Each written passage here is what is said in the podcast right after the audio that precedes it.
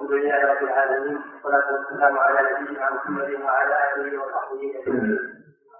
أما بعد قال المؤلف رحمه الله تعالى وقوله تعالى وجوه يومئذ ناظرة إلى ربها ناظرة وقوله تعالى على الأرائك ينظرون وقوله للذين أحسنوا الحسنى وزيادة وقوله لهم ما يشاءون فيها ولدينا مزيد وهذا الباب في كتاب الله كثير فمن تذكر القرآن طالبا للهدى فبين له طريق الحق. ثم في سنة رسول الله صلى الله عليه وسلم فالسنة تفسر القرآن وتبينه وتعبر عنه تدل عليه وتعبر عنه. وما وصف الرسول به ربه عز وجل من الأحاديث الصحاح التي تلقاها أهل المعرفة بالقبول وجب الإيمان بها كذلك. فمن ذلك قوله صلى الله عليه وسلم بسم الله الرحمن الرحيم. الحمد لله رب العالمين. صلى الله وسلم على نبينا محمد وعلى آله وأصحابه أجمعين. وبعد. هذه الآيات التي استمع التي استمعنا إليها مما ساقه الشيخ رحمه الله في إثبات أسماء الله وصفاته. وهذه الآيات في إثبات النظر إلى وجه الله الكريم في القرآن.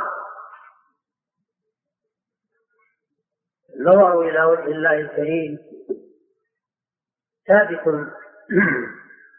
النظر إلى وجه الله الكريم في الآخرة ثابت في الكتاب والسنة. بل هو أمر متواتر في القرآن ومتواتر في السنة. لا يجحده إلا مكابر. رؤية الله جل وعلا في الدنيا غير ممكنة لأن البشر في الدنيا لا يطيقون رؤية الله سبحانه وتعالى. حتى الأنبياء لا يطيقون رؤية الله في الدنيا. ولهذا لما سأل موسى قال ربي أرني أنظر إليك قال الله تعالى له لن تراني ولكن انظر إلى الجبل فإن استقر مكانه فسوف تراني. فلما تجلى ربه للجبل جعله دكا وخر موسى صعقا. فلما أفاق قال سبحانك تبت إليك وأنا أول المؤمنين. دل على أن رؤية الله غير ممكنة لا لنبي ولا لغيره في الدنيا. وذلك لأن مدارك الناس في الدنيا ضعيفة. فهم لا يطيقون رؤية الملك. ملك من الملائكة لا يطيقون رؤيته. فكيف يطيقون رؤية الرب سبحانه وتعالى؟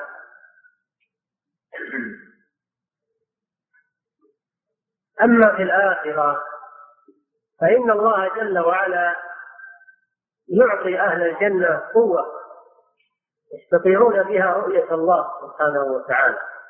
وذلك إكراما لهم. وذلك من أجل إكرامهم لأنهم آمنوا بالله في الدنيا ولم يروه بل اعتمدوا في ذلك على خبر الله وخبر رسله وعلى آيات الله جل وعلا في هذا الكون فآمنوا بالله وصدقوا بالله وبأسمائه وصفاته وعبدوه وامتثلوا أوامره في الدنيا وهم لم يروه وإنما اعتمدوا على أخبار الله جل وعلا وأخبار رسله واعتمدوا أيضا على النظر في آيات الله الكونية التي تدل على الله جل وعلا فآمنوا بالله وهم لم يروه. فكان من جزائهم في الآخرة أن الله جل وعلا يتجلى لهم ويبيح لهم النظر إلى وجهه الكريم. ويكون ذلك أعظم نعيم يتنعمون به في الجنة. الذين آمنوا به ولم يروه في الدنيا سيرونه يوم القيامة. أما الكفار فإنهم لما لم يؤمنوا به وكذبوا بكتبه ورسله فإن الله يحرمهم يوم القيامة من النظر إليه. كلا إنهم عن ربهم يومئذ لمحجوبون. يحجبهم الله جل وعلا عن رؤيته. جزاء لهم لما كفروا به سبحانه وتعالى وجحدوه في الدنيا وعصوه وكذبوا رسله كان جزاؤهم أن حرمهم الله من رؤيته يوم القيامة.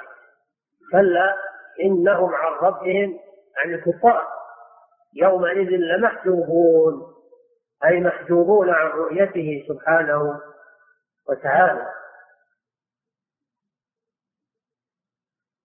ورؤية المؤمنين لربهم في الدار الآخرة ثبتت بآيات كثيرة من القرآن. ذكر الشيخ رحمه الله جملة منها وثبتت في أحاديث متواترة عن رسول الله صلى الله عليه وسلم وأثبتها أهل الإيمان أهل السنة والجماعة.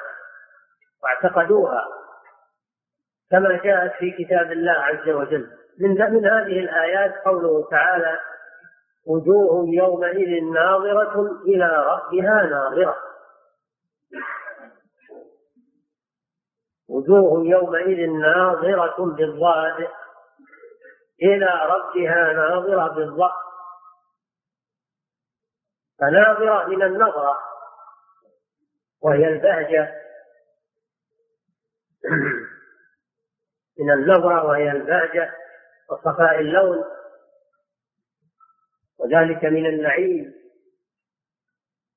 تعرف في وجوههم نظرة النعيم.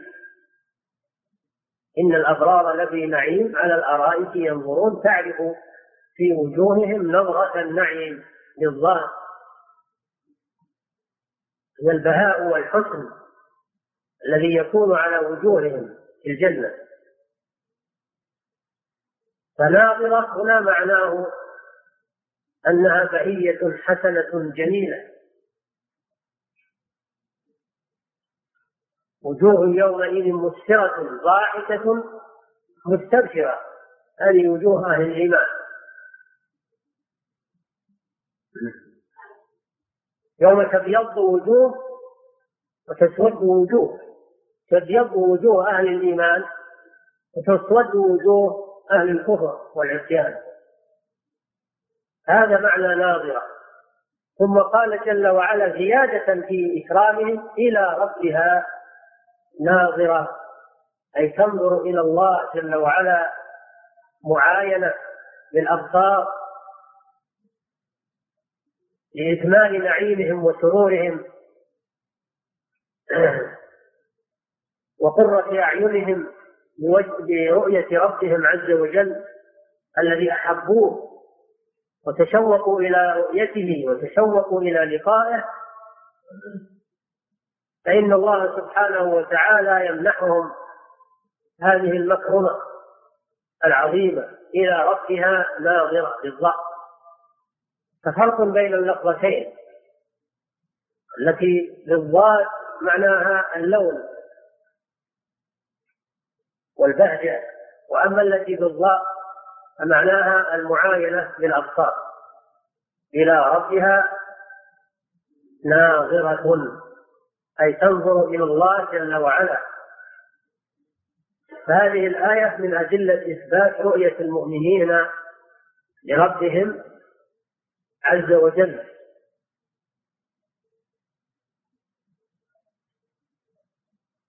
نعم الآية التي بعدها على الأرائك ينظرون. إن الأبرار لفي نعيم. على الأرائك ينظرون. ينظرون إلى ربهم سبحانه وتعالى. الأرائك جمع أريكة وهي ما يتكئ عليه أهل الجنة. يتكئون على أرائك.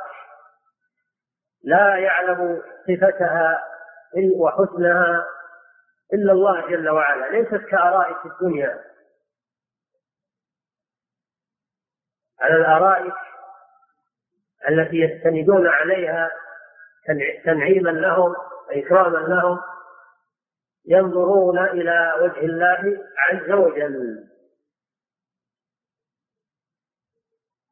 وذلك بعد قوله عن الكفار كلا إنهم عن ربهم يومئذ لمحجوبون.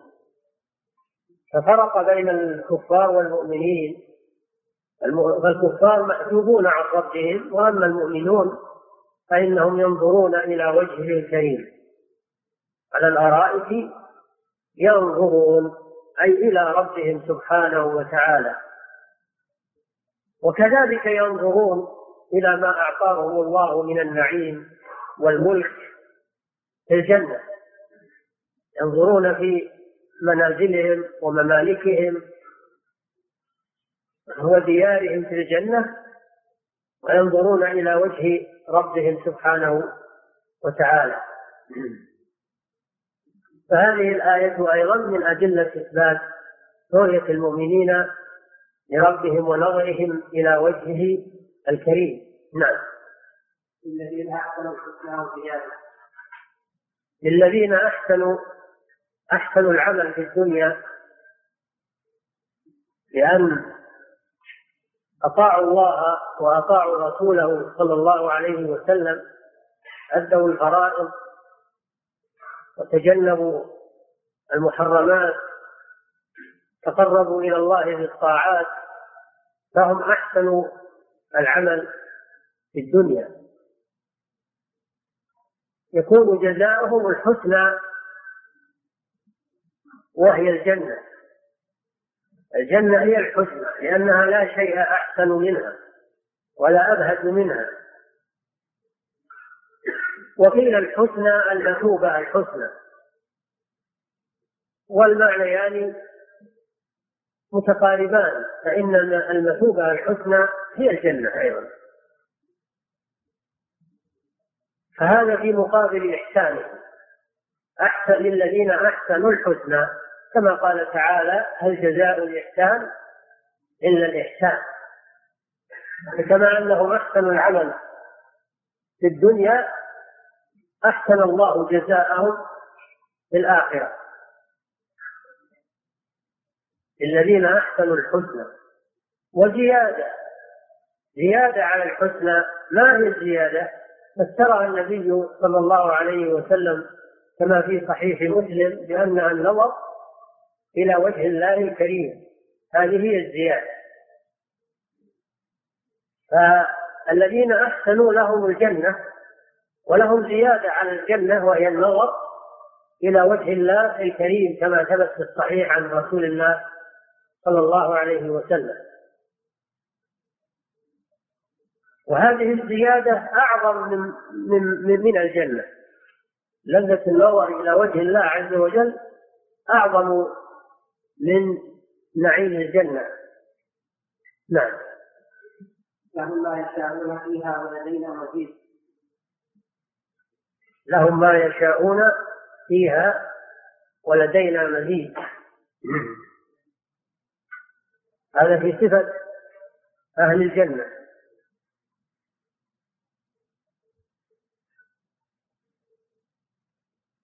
فإن الله سبحانه وتعالى ذكرهم في سورة قاف في آه في وسط السورة. قال سبحانه وتعالى لما ذكر الموت وذكر انقسام الناس وجاءت سكرة الموت بالحق ذلك ما كنت منه تحيد ونفخ في الصور ذلك يوم الوعيد. وجاءت كل نفس معها سائق وشهيد.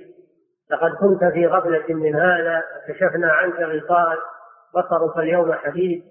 وقال قرينه هذا ما لدي عتيد ألقيا في جهنم. كل كفار عنيد مناع للخير معتد مريد الذي جعل مع الله إلها آخر فألقياه في العذاب الشديد. قال قرينه ربنا ما أطغيته ولكن كان في ضلال بعيد. قال لا تختصموا لدي وقد قدمت إليكم بالوعيد. ما يبدل القول لدي وما أنا بظلام للعبيد. يوم نقول لجهنم هل امتلأت؟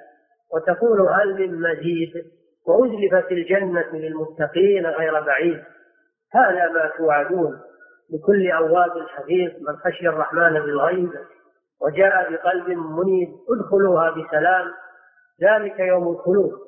لهم ما يشاءون فيها ولدينا مزيد. لهم ما يشاءون أي ما يطلبون. كل ما يطلبون إنه حاضر قريب ميسر. كل ما يطلبون من الملذات فإنه قريب ميسر. لا يمنعون من شيء. خلاف الدنيا فإن الإنسان يطلب أشياء ويتمنى أشياء ولا تحصل له أو يحصل له منها القليل. أما أهل الجنة فمهما طلبوا فإنهم يعطون ما طلبوا ويوفر لهم. ولهم فيها ما يدعون يعني ما يطلبون. لهم ما يشاءون فيها من غير تحديد. وزيادة على ذلك ولدينا أي عندنا لهم مزيد وهو رؤية وجه الله عز وجل كما في سورة يونس. وهذا المزيد وهذه الزيادة هي رؤية الله جل وعلا لا أنهم يرونه ويتنعمون برؤيته سبحانه وتعالى. الذي عبدوه في الدنيا دون أن يروه واشتاقوا إليه وأحبوه. فإن الله جل وعلا يبيحهم النظر إلى وجهه الكريم. ولدينا مزيد. فدلت هذه الآية على إثبات رؤية المؤمنين لربهم في الجنة. نعم. وهذا الباب في كتاب الله كثير. هذا الباب الذي هو إثبات أسماء الله وصفاته كثير. لما ذكر الشيخ هذه الآيات بين أنه لم يحصي كل ما في القرآن. أحالكم على القرآن البقية وإنما ذكر لكم نماذج. ثم أحالكم على الباقي وقال وهذا هذا الباب أي باب إثبات أسماء الله وصفاته في القرآن كثير راجعوا القرآن. نعم. ومن تدبر القرآن طالبا للهدى تبين له طريق الحق. من تدبر القرآن تدبر هو التفكر في معاني القرآن. تفكر في معانيه. وتأمل ما ما فيه من العلم. التفقه فيه وليس المقصود من القرآن مجرد التلاوة وعدد الختمات. ليس هذا هو المقصود هذا وسيلة. تلاوة القرآن وسيلة والمطلوب تدبر أفلا يتدبرون القرآن؟ ولو كان من عند الله لو لو كان من عند غير الله لوجدوا فيه اختلافا كثيرا. أفلا يتدبرون القرآن أم على قلوب أقفالها كتاب أنزلناه إليك مبارك ليتدبروا آياته وليتذكر أولو الألباب. فالمقصود من تعلم القرآن وتلاوة القرآن تدبر معانيه. التفقه في فيه والعمل بما يدل عليه. هذا هو المطلوب. حتى يكون حجة لك عند الله عز وجل. فإن لم تتدبره فإنه يكون حجة عليك يوم القيامة. ولو حفظت حفظت حروفه بالتجويد والقراءات السبع أو العشر وأنت لم تتدبره ولم تعمل به فإنه يكون حجة عليك يوم القيامة. كما قال النبي صلى الله عليه وسلم والقرآن حجة لك أو عليك. حجة لك إن تدبرت وعملت بما فيه أو حجة عليك إن قرأته ولم تتدبره أو لم تعمل به. فإنه سيكون حجة عليك يوم القيامة. ويقول الإمام ابن القيم تدبر القرآن إن رمت الهدى. فالعلم تحت تدبر القرآن. هذا لا شك فيه. من تدبر القرآن طالبا للحق لهذا الشر طالبا للحق. لا يتدبر القرآن طالبا للهوى والتغلب على الخصم والظهور وإنما يطلب الحق. له أو عليه. هذا هو المقصود. فإذا تدبر القرآن طالبا للحق من أجل أن يتبعه لا من أجل أن يخاصم به أو يجادل به أو يظهر على الخصم في المناظرة هذا لا لا ينفعه شيء. وإنما الذي ينفع هو أن يتدبر القرآن طلبا للحق. ليعرف الحق من الباطل فيعمل بالحق ولو خالف هواه ويترك الباطل ولو وافق هواه. هذا هو الذي يتدبر القرآن طالبا للحق وحتى لو كان الحق مع خصمك إذا تدبرت القرآن ووجدت أن الحق مع خصمك وجب عليك الامتياز والتسليم.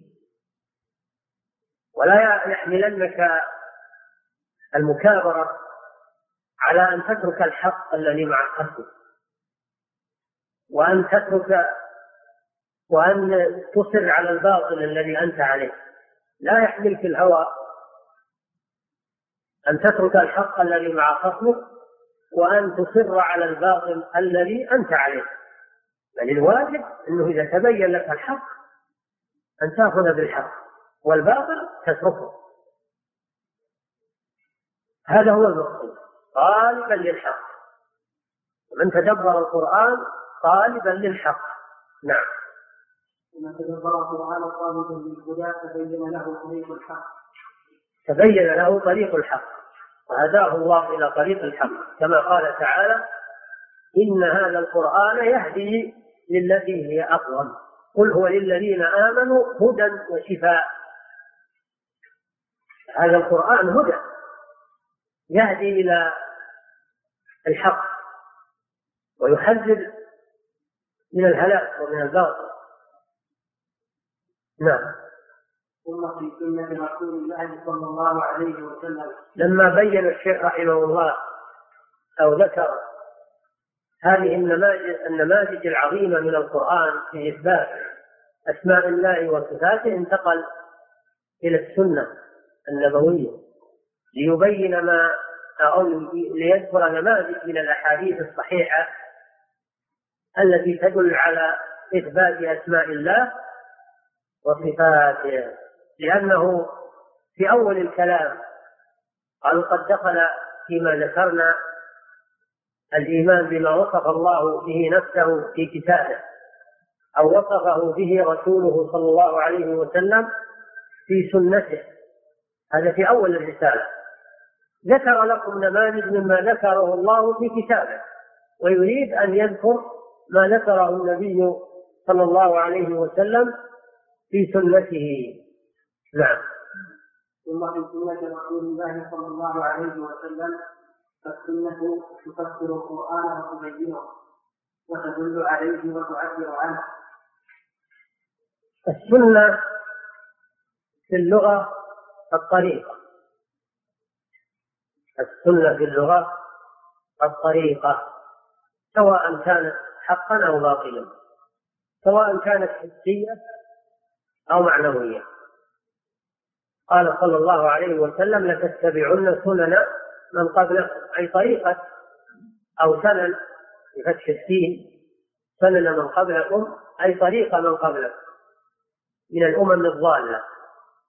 للتشبه بهم.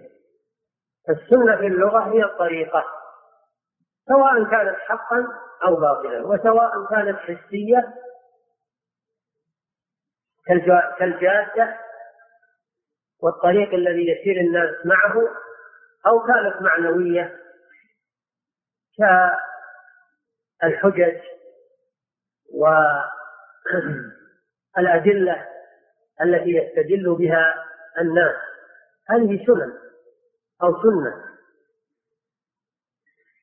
أما السنة اصطلاح المحدثين فهي ما ثبت عن رسول الله صلى الله عليه وسلم من قول أو فعل أو تقرير. هذا هو التعريف المشهور. بعضهم يزيد أو صفة يعني من صفات النبي صلى الله عليه وسلم. هذه هي هذا هو تعريف السنة عند المحدثين. ما ثبت عن رسول الله صلى الله عليه وسلم من قول أو فعل أو تقرير. هذه سنة الرسول صلى الله عليه وسلم.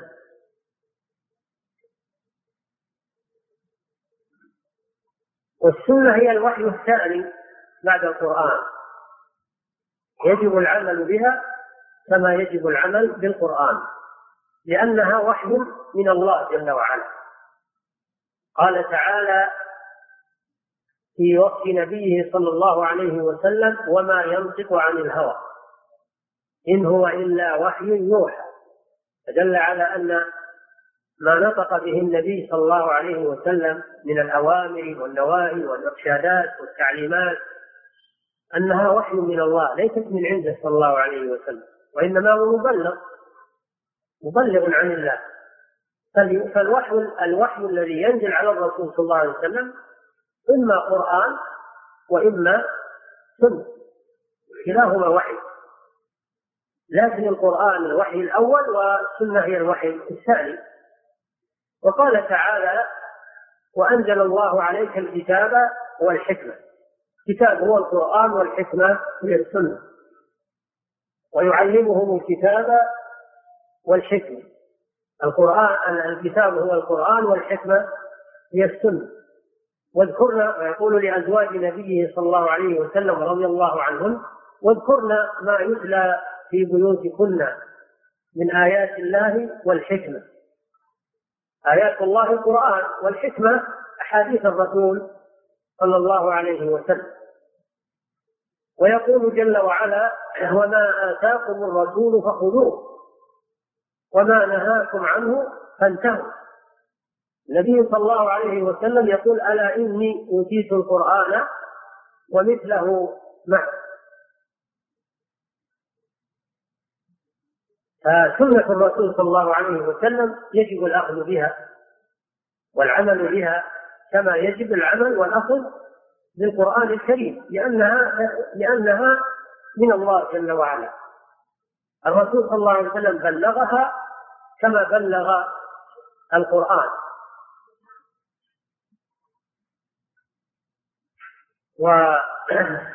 وعلماء المسلمين مجمعون على وجوب العمل بسنة الرسول صلى الله عليه وسلم كما يجب العمل بالقرآن. ولم يخالف في ذلك إلا أهل الضلال من الخوارج. ومن نحى نحوهم من أهل الضلال المعاصرين الذين يقولون نحن لا نعمل إلا بالقرآن. أما الأحاديث فلا يعملون بها ولا يحتجون بها. ويسمون بالقرآنية. وهم طائفة معروفة توجد في الهند وفي غيره يسمون بالقرآنية. وقد أشار إليهم النبي صلى الله عليه وسلم أخبر عن ظهورهم وحذر منهم. يوشك أن أن يكون أحدكم على أريكته. يقول بيننا وبينكم كتاب الله.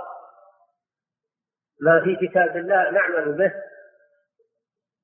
أو ما هذا معناه. ثم قال صلى الله عليه وسلم ألا وإني أوتيت القرآن ومثله معه. رب شبعان جالس على أريكته يعني في آخر الزمان. يعني ما طلب العلم ولا اهتم به ومشغول بشهواته والأكل وبطنه. ما اهتم بطلب العلم ودراسة السنة وأحاديث الرسول صلى الله عليه وسلم.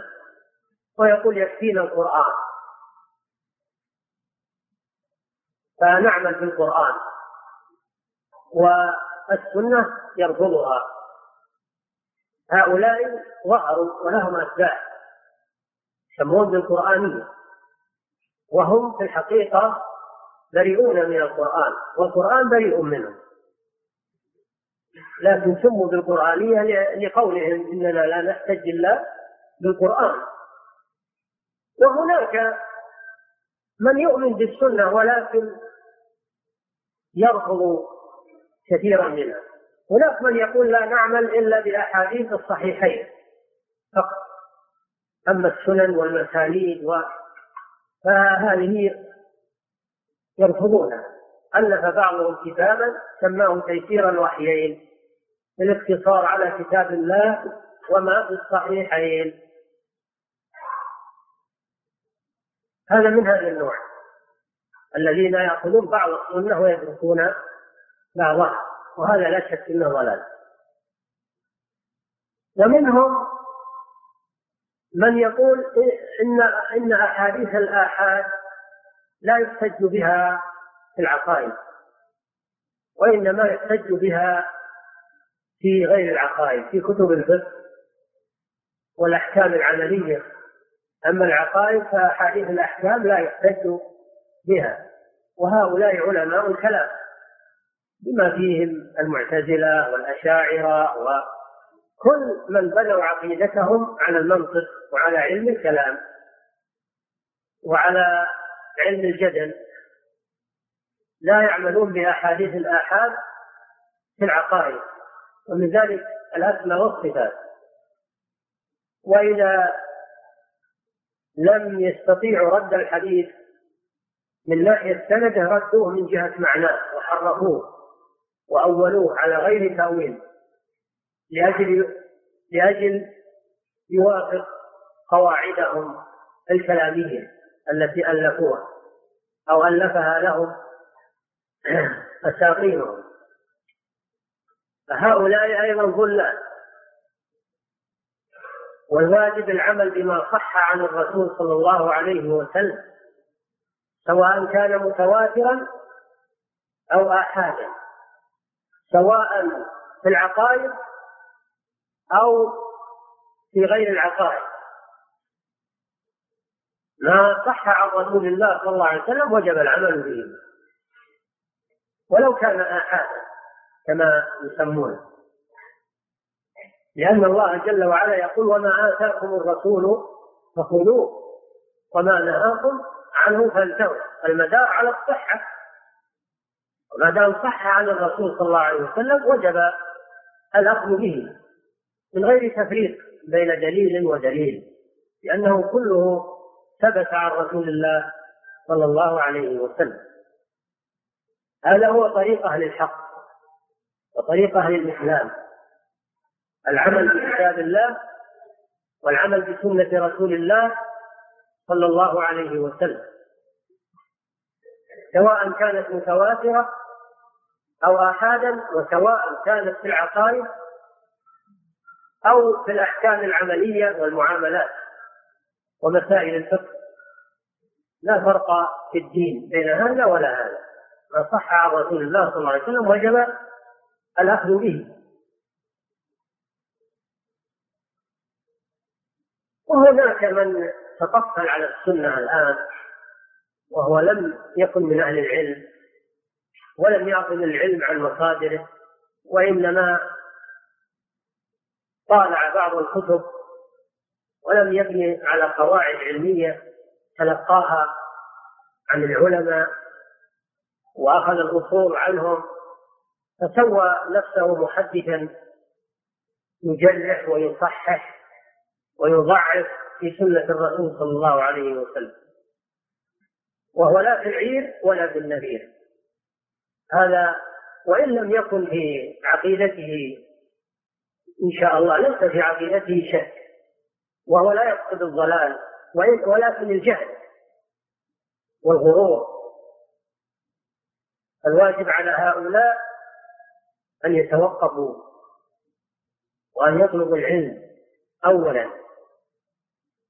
قال الله سبحانه وتعالى ليس البر بأن تأتوا البيوت من ظهورها ولكن البر من اتقى واتوا البيوت من أبوابها.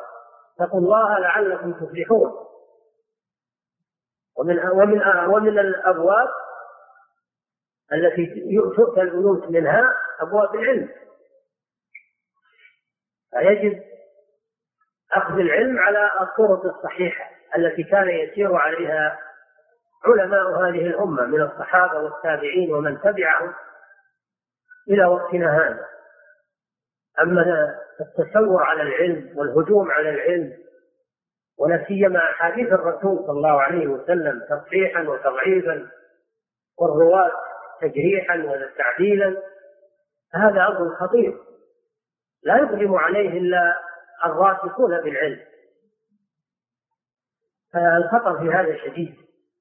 يجب احترام السنة تعظيم السنة كما يجب تعظيم الرسول صلى الله عليه وسلم. وما آتاكم الرسول فخذوه وما نهاكم عنه فانتهوا. يا أيها الذين آمنوا لا تقدموا بين يدي الله ورسوله. واتقوا الله إن الله سميع عليم. الأمر عظيم جدا. الحاصل أن سنة الرسول صلى الله عليه وسلم يجب الأخذ بها في العقائد وفي غيرها سواء كانت متواترة أو آحادية ما دامت صحت عن الرسول صلى الله عليه وسلم.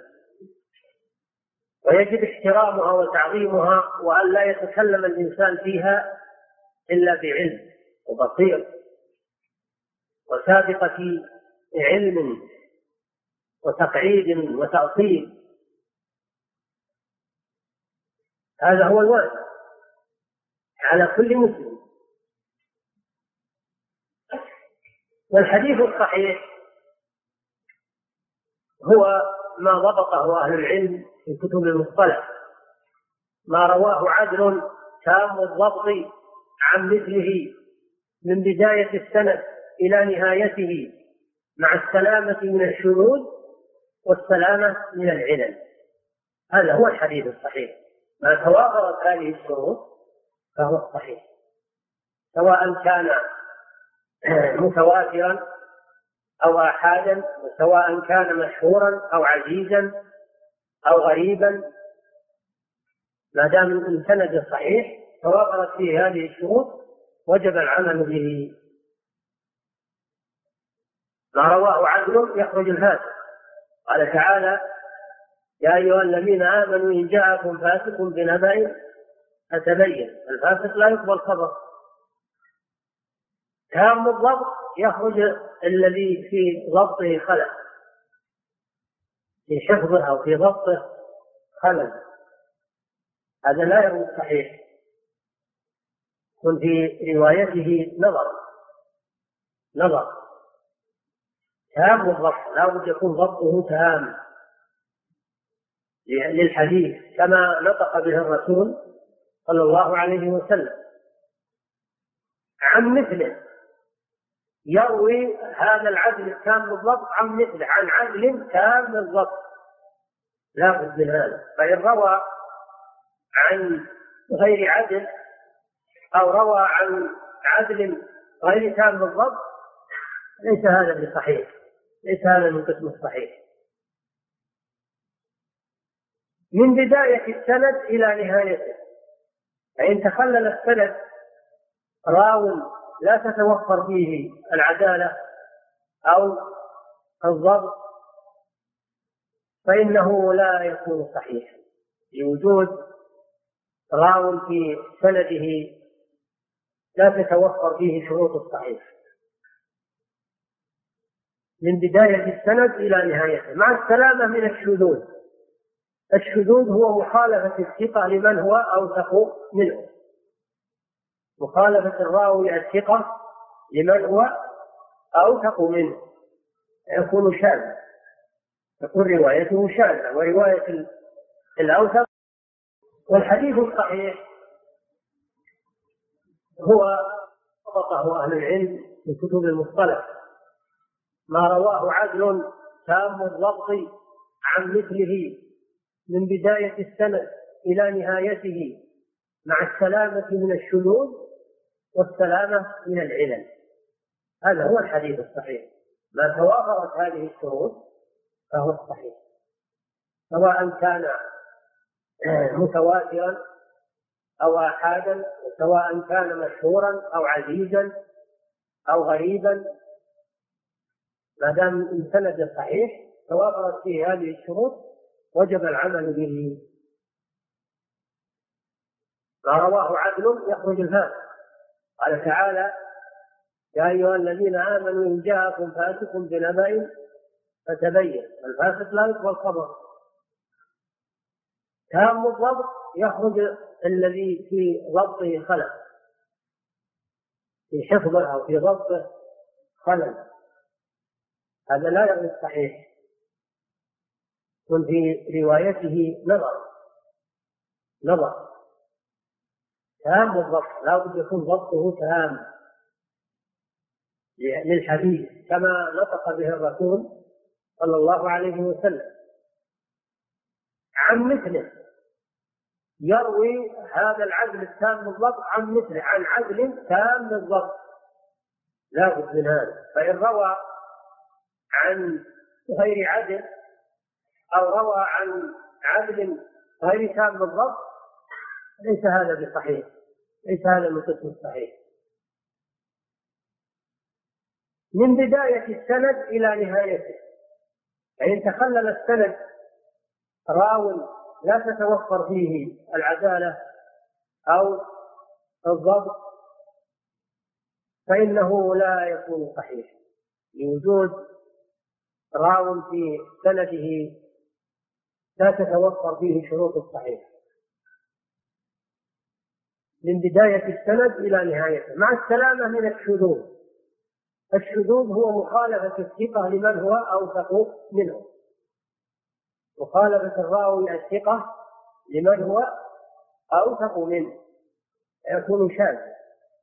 تكون روايته شاذة ورواية الأوثق صحيحة. والعلل. العلة جارح خفي في السند يحتاج إلى بصيرة وإلى علم في قواعد الأثر. فالعلل تكون خفية. قد يكون السند في ظاهره متوافر الشروط لكن تكون فيه علة قادحة خفية. لا يعرفها إلا أهل الاختصاص من أهل العلم. مثل التدريس الخفي والإرسال الخفي. هذا يعد من من العلل الخفية. فإذا سلم الحديث من كل هذه العوارض فإنه يكون صحيحا. هذا هو الحديث الصحيح. سواء كان آحادا أو غير آحاد. نعم. أعيد العبارة. في سنة رسول الله صلى الله عليه وسلم السنة تفسر القرآن وتبينه وتدل عليه وتؤثر عنه. لا.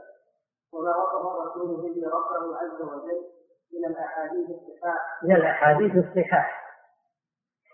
لاحظوا قول الشيخ من الأحاديث الصحاح. لم يقل من الأحاديث المتواترة بل قال من الصحاح كفى سواء كان متواترا أو آحادا.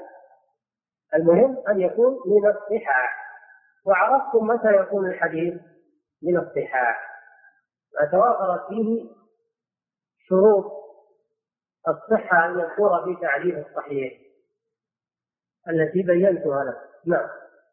من الأحاديث الصحاح التي تلقاها أهل المعرفة بالقبول. تلقاها أهل المعرفة. أهل الخبرة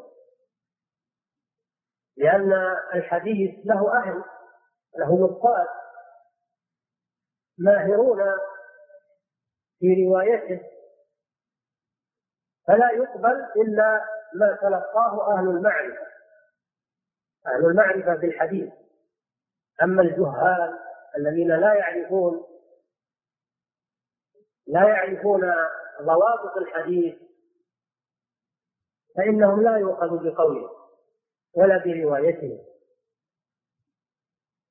ويخرج بهذا ما ذكرته لكم من المتطفلين على العلم على علم الحديث الذين يصححون ويضعفون في الأحاديث وهم ليسوا من أهل المعرفة.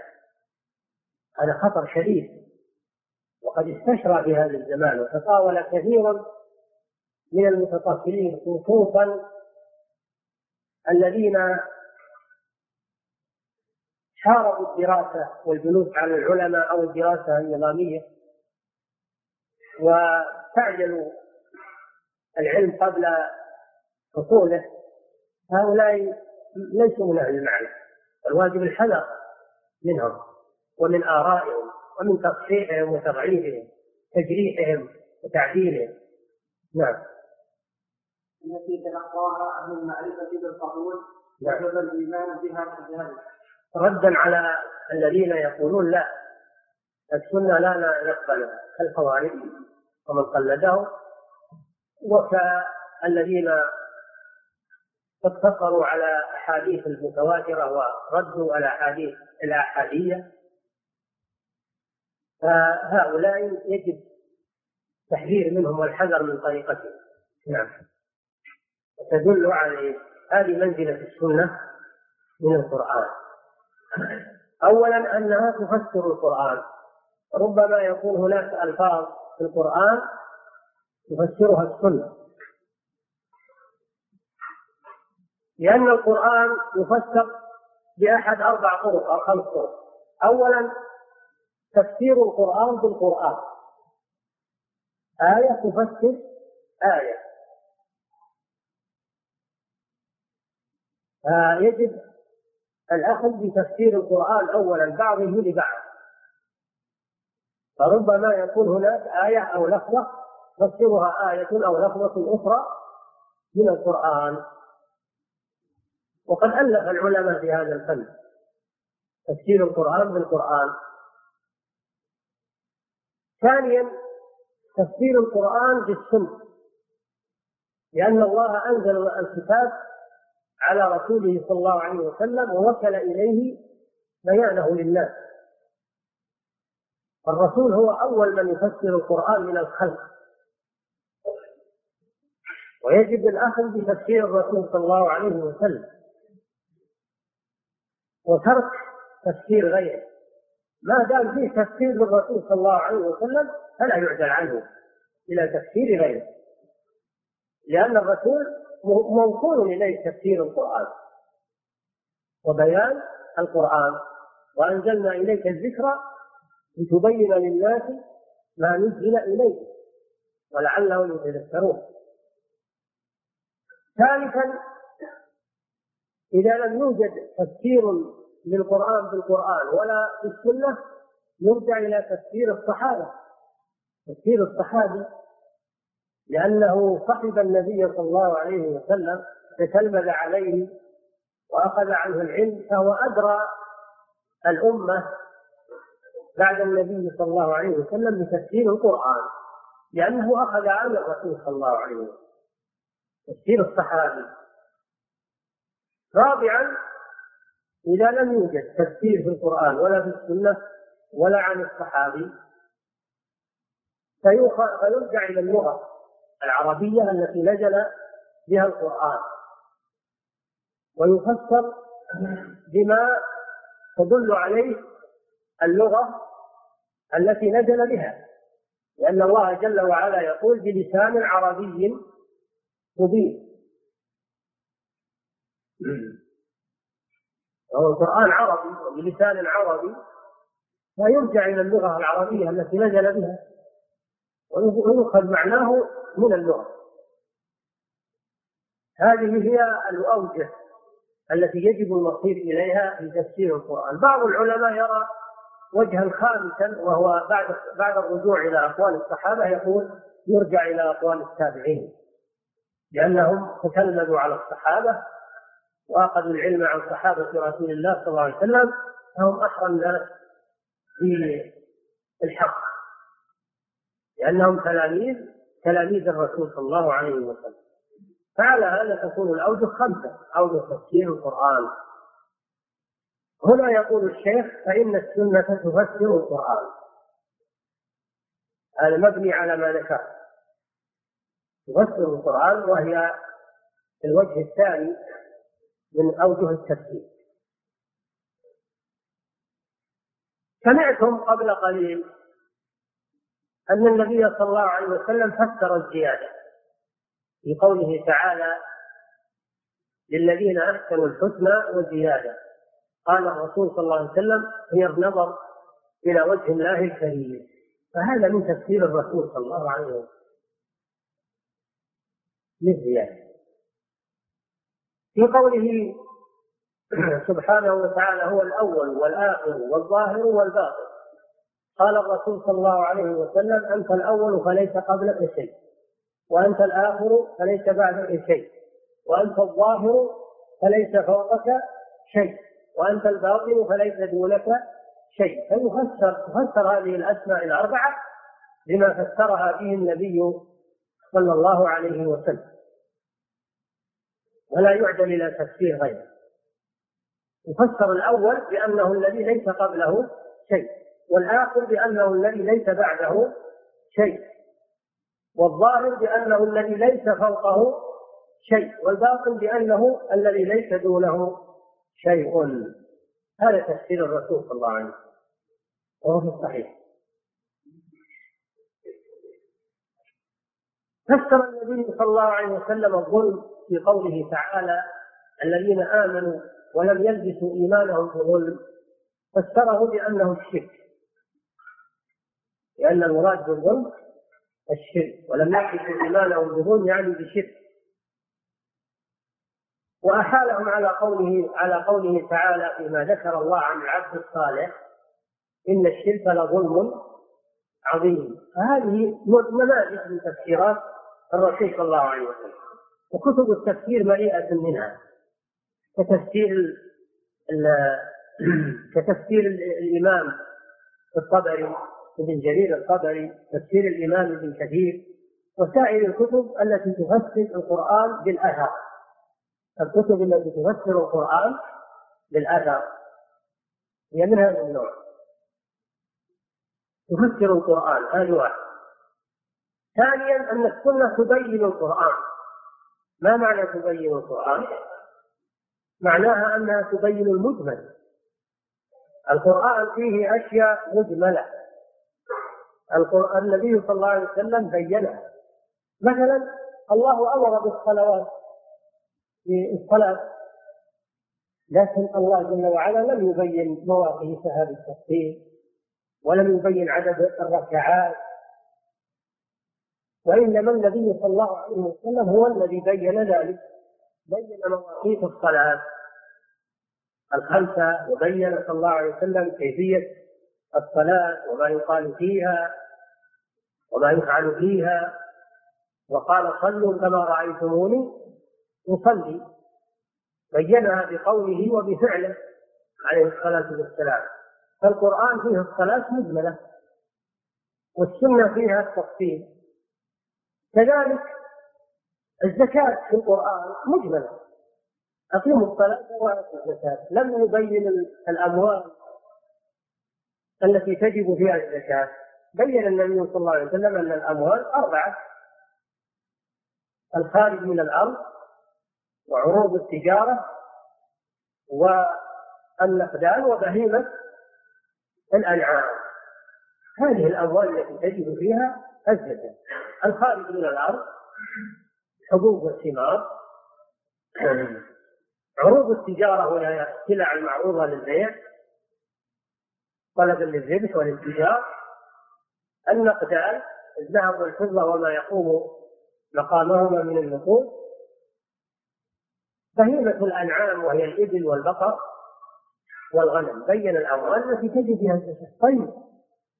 بين صلى الله عليه وسلم الأنصبة التي تجد. أنصبة الزكاة. نصاب الغنم نصاب البقر نصاب الإبل نصاب الحبوب والثمار نصاب الذهب والفضة. بينه الرسول صلى الله عليه وسلم. هذا لم يذكر في القرآن. فهذه مجملات بينها الرسول صلى الله عليه وسلم في سنته. الله جل وعلا أمر بقطع يد الثاني ولم يبين حد اليد التي تقطع. بين النبي صلى الله عليه وسلم بفعله قطع يد السارق من الكوع وهو مفصل الكف من الذراع. الرسول صلى الله عليه وسلم بين المجملات التي في القرآن. هذا معنى قول الشيخ وتبينه. السنة تبين القرآن. ثالثا السنة تدل على ما دل عليه القرآن. هناك أشياء دل عليها القرآن ودلت عليها السنة. فيكون هذا ثابتا في القرآن وفي السنة. هذا معنى قوله وتدل عليه. أي تدل على ما دل عليه القرآن. فهناك أحكام ثابتة بالقرآن وحده. وهناك أحكام ثابتة بالسنة وحدها. وهناك أحكام ثابتة بالقرآن وبالسنة. وكله حق. هذا معنى قوله وتدل وتدل عليه. إذا فعرفنا مكانة السنة من القرآن العظيم وأن من زعم أنه يعمل بالقرآن ولا يعمل بالسنة فإنه لا يعمل بالقرآن لأنه لا يمكن العمل بالقرآن إلا بمعرفة السنة التي تفسر القرآن وتبينه وتدل عليه وإلا كيف يصلي وكيف يصوم وكيف يحج وكيف يؤدي الزكاة.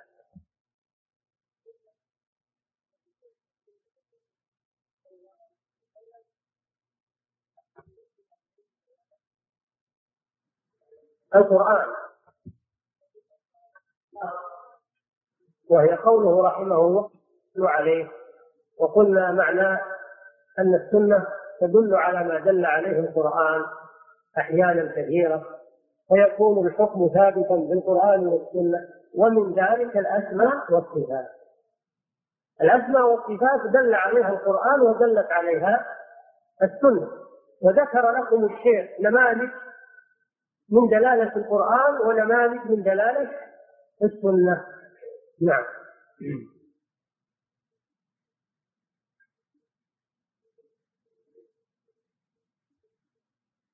بسم الله الرحمن الرحيم.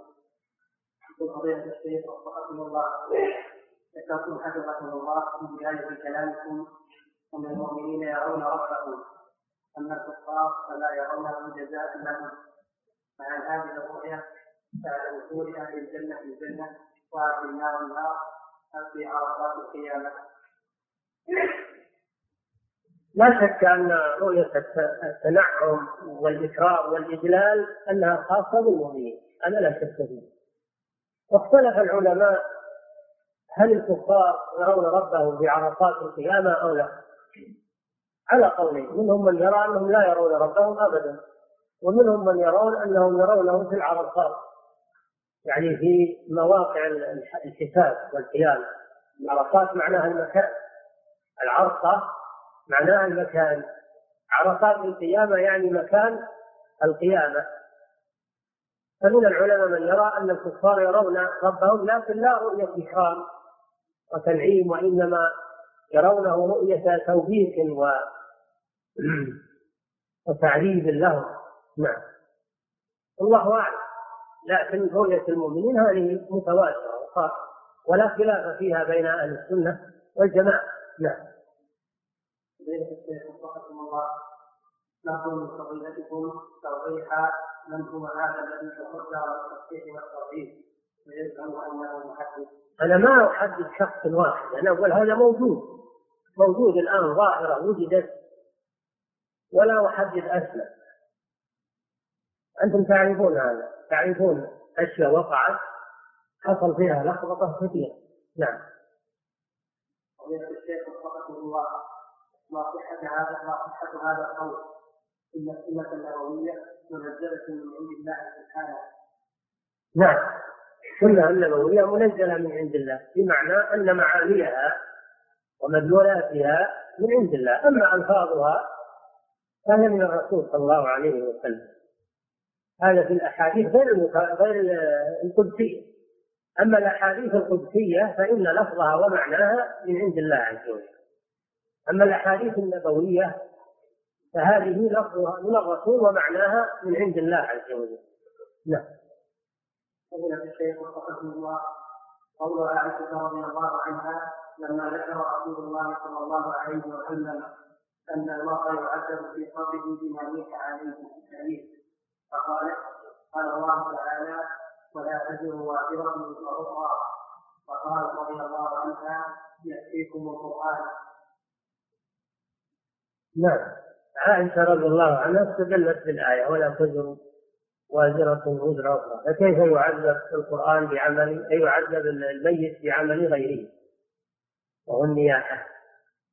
أجاب أهل العلم بأن المراد بما يعذب يعني إذا أوصى بذلك قبل وفاته إذا أوصى بأن يناح عليه وأن تقام عليه مآتم كما يحصل الآن في بعض البلاد يقام مآتم يكون الميت هو الذي أوصى بذلك يحصل فيها محاذير كثيرة أو نياحة فيكون يعذب في قبره لأنه هو الذي أوصى بذلك. كما قال الشاعر إذا مت فابكيني بما أنا أهله وشقي علي الجيب يا أم معبد أمر شق الجيوب عليه بعد وفاته. هذا من عمل الجاهلية. فمن أوصى لأنه تقام عليه المآكل بعد وفاته والنائحات وغير ذلك من البدع فإنه يعد. يعني هذا من عمله. وأجاب آخرون بأن معنى يعذب ليس معناه أنه يجازى بعمل غيره وإنما معنى يعذب أنه يتألم من ذلك وأن هذا يحرجه ويؤلمه فيكون هذا تعذيب خاص ليس هو التعذيب في النار وإنما هو التعذيب النفسي تعذيب النفسي حيث يتحرج مما يعملون ويتألم ويضايقه هذا الشيء وهو في قبره. الحديث ثابت عن الرسول صلى الله عليه وسلم. وعلى كل حال القاعدة المعروفة أن التخصيص من العام معروف هذا يعني. ولا تزر وازرة وزر أخرى يكون هذا عاما. لكن قوله صلى الله عليه وسلم يعذب بما نهى عنه هذا خاص. فيخصص هذا من قوله ولا تزر وازرة وزر أخرى. لا تعارض بين عام وخاص هذه قاعدة معروفة نعم. فضيلة الشيخ رحمكم الله ما رأي فضيلتكم في رجل ينكر وجود عيسى عليه الصلاة والسلام في آخر الزمان ويقول إنه أحاديث إن إن أحاديث ذلك أحاديث آحاد هل هي آحاد أو متواترة؟ أحاديث نزول المسيح يقولون أنها متواترة. وألف بعضهم كتابا سماه التصحيح لما تواتر من نزول المسيح. وهو مطبوع كتاب مطبوع. فإذا كانت متواترة فالذي ينكرها يكون كافرا. والقرآن دل على نزول عيسى في آخر الزمان وهو قوله تعالى وإن من أهل الكتاب إلا ليؤمنن به قبل موته. وهذا إشارة إلى نزوله في آخر الزمان وأنه يؤمن به اليهود والنصارى قبل وفاته عليه الصلاة والسلام إلى نزل. وفي قوله تعالى وإنه لعلم للساعة يعني عيسى. في قراءة وإنه لعلم لعلم للساعة يعني يعني علامة من علامات قيام الساعة. فمن فمن أشراط الساعة نزول المسيح. وإنه لعلم للساعة فلا تمترن بها. فيكون نزوله من أشراط الساعة وهذا بنص القرآن العظيم. أما السنة فأحاديث كثيرة بلغت حد التواتر الذي ينكر نزول المسيح يعتبر كافرا لأنه خالف ما دل عليه القرآن وتواترت به السنة وأجمع عليه المسلمون. من نزول المسيح في آخر الزمان. فهناك أنكر هذا مثل شخص قاله أبو عبيد ورد عليه العلماء ودحضوا شبهاته والحمد لله. من ذلك ما رد به الشيخ محمود التويجري رحمه الله في كتاب آه، إسحاق الجماعة في أشراط الساعة. رد على هذه الفكرة ورد على عبية بالذات. وقلد أقواله الحمد لله. وغيره رد عليه. نعم. والغالب إن الذين ينكرون نزول المسيح إنما هم من العقلانيين. العقلانيون لا يؤمنون بكثير من السنة. ويقولون ولو صحت ما نؤمن بها ما دامت خالف العقل نحن لا يقول واحد منهم توفي. والله المستعان. يقول أنا لست على استعداد لإلغاء عقلي من أجل حديث صح عن الرسول صلى الله عليه وسلم. الأمر خطير جدا والعياذ بالله. نعم. عن الأخ يعني التمثيل للذين آه، اتحموا علم الحديث وجعلوا أنفسهم في مقام الإمام البخاري ومسلم والإمام أحمد صاروا يصححون. من العجائب أن أكثرهم دراسته إما فيزياء وإما طب وإما زراعة وإما هندسة وصار محدثا بين يوم وليلة عشية وضحاها. ودراسته كلها دراسة نظرية يعني دنيوية. لا لا تمت إلى العلم الشرعي بصله انما هي إما زراعة وإلا طب ولا هندسه ولا فيزياء ولا ما أشبه ذلك. هذا هو هذا من من العجائب والغرائب. نعم.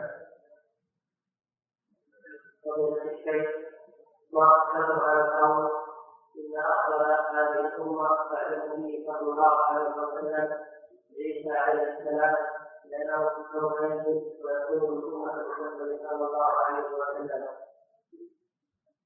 عيسى عليه السلام نبي. رسول لكن في آخر الزمان يحكم بشريعة الرسول صلى الله عليه وسلم. وإذا ذكرت الأمة على سبيل الإطلاق المراد بها أتباع الرسول صلى الله عليه وسلم الذين عاقروا الرسول وعد إليهم وآمنوا به. وأفضل أفضل أمة الرسول صلى الله عليه وسلم أبو بكر الصديق ثم عمر ثم عثمان ثم علي خلفاء الأرض ثم بقية العشرة المبشرين بالجنة ثم أهل بدر أهل بيعة الرضوان ثم بقية الصحابة. أما عيسى عليه السلام فتبعيته تبعية خاصة لا هي تبعية عامة تبعية خاصة. فهو من أتباع الرسول من حيث أنه في آخر الزمان يحكم بشريعة الرسول صلى الله عليه وسلم. ولا يقال إنه من الأمة من أمة محمد عيسى، عيسى نبي مستقل نعم. ومن المسلمين ان الله تعالى عن النبي صلى الله عليه وسلم وما من ذلك وما هو التفسير الذي يجمعه أكثر عليه المسلم من تفاسير عن النبي صلى الله عليه وسلم. ما كل ما فسر به النبي صلى الله عليه وسلم يرد إلينا ويحفظ ويروى قد يكون هناك تفاسير لم تبلغنا لم ترد إلينا. وعلى كل حال الرسول ما وضع تفسير للقرآن عام. وإنما فسر بعض الآيات أو بعض المجملات أو بعض الأشياء. ولم يضع تفسيرا عاما للقرآن كله من أوله إلى آخره. وإنما نص على تفسير آيات وعلم أصحابه تفسير آيات ورووها لنا من عن الرسول صلى الله عليه وسلم وأعظم الكتب أو يعني أحسن الكتب التفسير بالأثر كما ذكرت لكم تفسير الإمام ابن جرير القرطبي هذا مصدر التفاسير لأنه تفسير عظيم جاء وهو يسمى إمام المفسرين. وكل من جاء بعده من المفسرين فإنهم عيال عليه رحمه الله. وهناك تفاسير أفردت للتفسير بالماثور مثل الدر المنثور للإمام السيوطي في تفسير القرآن بالماثور مثل تفسير ابن كثير رحمه الله فإنه معنى في تفسير ذكر هذا في مقدمة كتابه تفسير القرآن العظيم ذكر أن تفسير القرآن على هذه الأوجه التي ذكرتها لكم في أول تفسير ابن كثير. وهو يعنى بتفسير القرآن بالسنة. ما دام يجد تفسيرا للقرآن بالسنة الصحيحة إنه لا يعدل عنه. وإن ذكر تفسيرا غيره فإنما هو من باب من باب الجمع. جمع ما قيل في الآية. نعم.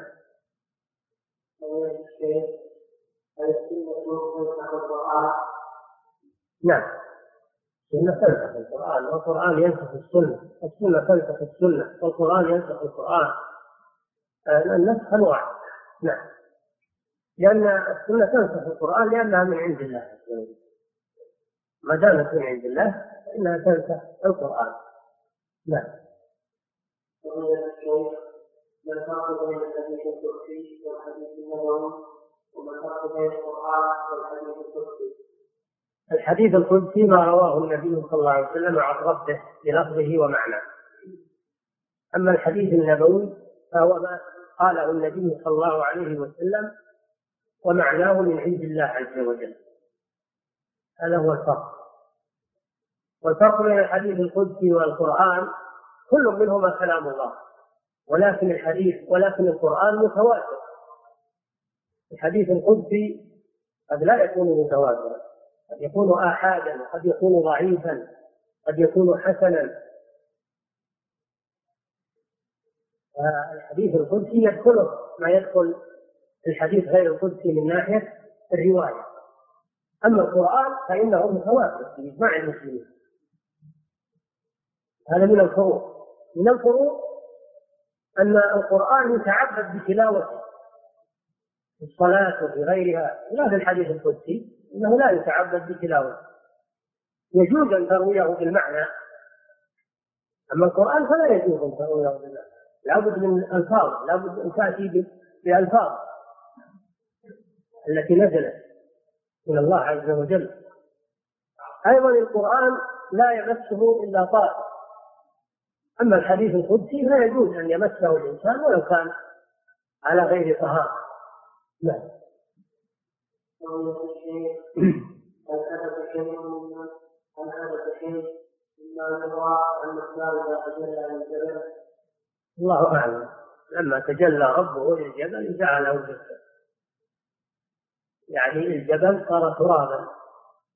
انهال الجبل فصار ترابا من خشية الله عز وجل وعظمة الله. نعم.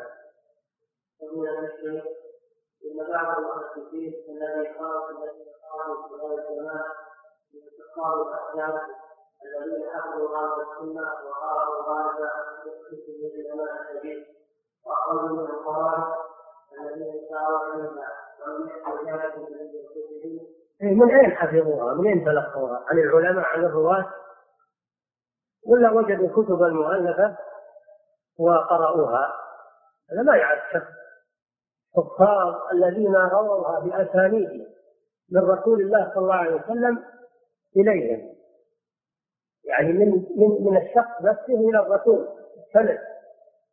يرويه بالسند. ويرويه بمتنه وسنده عن الرسول صلى الله عليه وسلم. هذا هو الحافظ أما اللي جاء على كتب موجودة صار يقرأ فيها ينقل منها هذا ناقل. ليس هو بالحافظ ناقل. أو بالعبارة الأخرى مثل قاري يقرأ الكتب. ما هو محدث ولا هو حافظ. الحافظ مثل ابن حجر مثل البخاري مثل الإمام أحمد. هؤلاء هم الحفاظ مثل ابن معين ابن المبارك. هؤلاء هم حفاظ الحديث وأشباههم من الأئمة. أما هؤلاء المساكين فإنهم مجرد قرأوا في الكتب ويقرأوا وقد لا يفهمون المعنى. أيضا المشكلة أنهم ما يفهمون كثير من المعاني. ولا المقام لأنهم لم يتلقوا العلم عن أهله. ولم يأتوا الأمر من بابه وإنما هجموا على هذه الكتب وصاروا ينقلون منها. هذا صحيح ولا ضعيف ولا؟ هذه مشكلة جدا عظيمة. وكما ذكرت لكم لو سألت عن تخصص قال أنا طبيب أو أنا مهندس أو أنا في فيزياء فيزياء تخصصي فيزياء أو أنا خريج جامعة فرق أو أو ما أشبه ذلك أو جامعة السربون هؤلاء محدثون بالله عليكم هؤلاء حفاظ اتقوا الله في دينكم نعم الشيخ الشيخ موسى عليه السلام أمر الله ان ان